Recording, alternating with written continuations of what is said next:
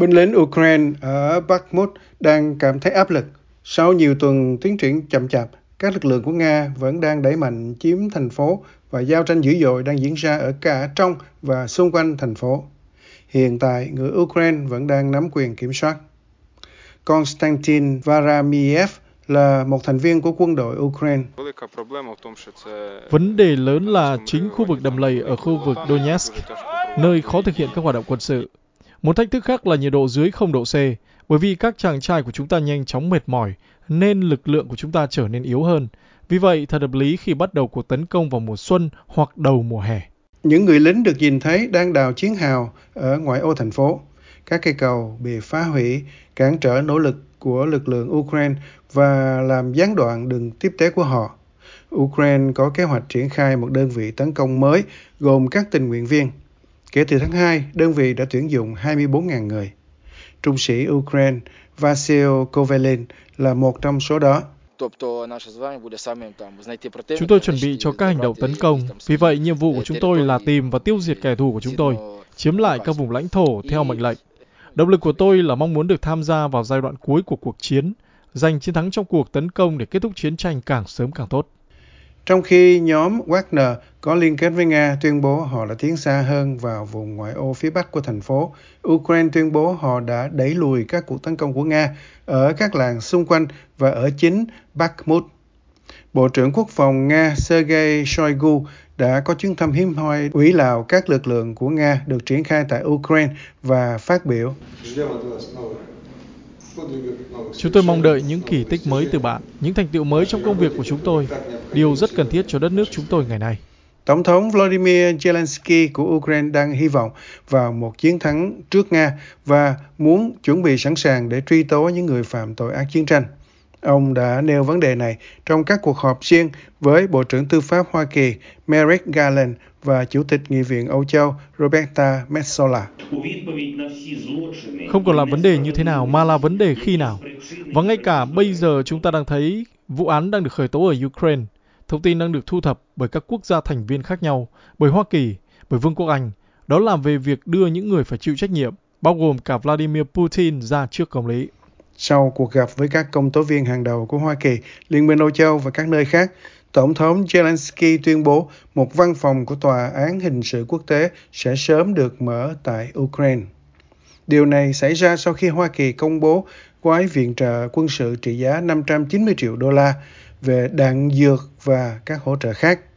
Ngoại trưởng Hoa Kỳ Antony Blinken cho biết trong một tuyên bố rằng nó bao gồm nhiều đạn dược hơn cho HIMARS và súng phóng lựu do Hoa Kỳ cung cấp, cũng như đạn dược cho các phương tiện, phương tiện chiến đấu khác. Giám đốc truyền thông Tòa Bạch Ốc Karine Jean-Pierre cho biết.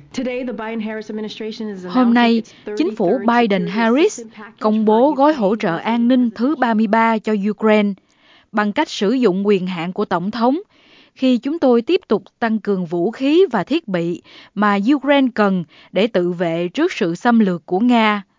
Hoa Kỳ sẽ tiếp tục tập hợp thế giới để hỗ trợ Ukraine. Gói hỗ trợ quân sự của Mỹ là một phần trong nỗ lực của nước này nhằm hỗ trợ Ukraine. Trong đó, Tổng thống Joe Biden đã gặp Thủ tướng Đức Olaf Scholz để tăng cường các nỗ lực quốc tế hỗ trợ Kiev. Động thái này diễn ra sau những chỉ trích ban đầu của một số đồng minh phương Tây về điều mà họ cho là lập trường thận trọng của Đức đối với việc vũ trang cho Kiev. Ngồi bên cạnh Thủ tướng trong phòng bầu dục, Tổng thống Biden ca ngợi quyết định của Đức trong việc tăng chi tiêu quân sự cho Ukraine. Ông ca ngợi Liên minh NATO vì những nỗ lực nhằm chấm dứt chiến tranh khi các quan chức Mỹ chuẩn bị cho một cuộc tấn công mới của Nga trong những tuần tới. Và tôi muốn cảm ơn bạn Olaf vì sự lãnh đạo mạnh mẽ và ổn định của bạn. Ý tôi là điều đó một cách chân thành. Điều đó đã tạo nên một thế giới khác biệt. Và cùng nhau chúng ta đã thực hiện tốt lời hứa của mình. Bạn đã đứng ra cung cấp hỗ trợ quân sự quan trọng. Và bạn biết đấy, tôi sẽ lập luận rằng ngoài sự hỗ trợ quân sự của bạn, sự hỗ trợ tinh thần mà bạn dành cho người dân Ukraine là rất sâu sắc nó rất sâu sắc. Đức sản xuất xe tăng Leopard dự kiến sẽ là nòng cốt của lực lượng thiết giáp mới của Ukraine khi chúng đến vào cuối năm nay, sau khi Berlin phản ứng trước áp lực của quốc tế về việc tăng trường cung tăng cường cung cấp xe tăng. Thủ tướng Scholz nhắc lại lời kêu gọi của Tổng thống Biden về sự đoàn kết quốc tế đối với Ukraine.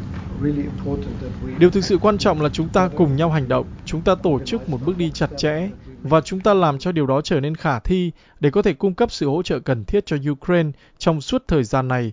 Và tôi nghĩ trong thời gian này, điều thực sự quan trọng là chúng ta đưa ra thông báo rằng chúng tôi sẽ tiếp tục làm như vậy chừng nào còn cần thiết và chừng nào còn cần thiết.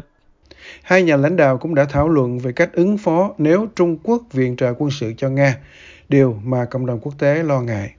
Một quan chức cao cấp của Liên minh Âu Châu đã nói trong một cuộc họp báo riêng rằng đó sẽ là một lần danh đỏ tuyệt đối nếu Bắc Kinh cung cấp vũ khí cho Moscow và rằng EU sẽ áp đặt các biện pháp trừng phạt. Ngoại trưởng Úc Penny Wong cũng bày tỏ lo ngại về mối quan hệ của Trung Quốc với Nga bên lề hội nghị thượng đỉnh G20 ở Ấn Độ.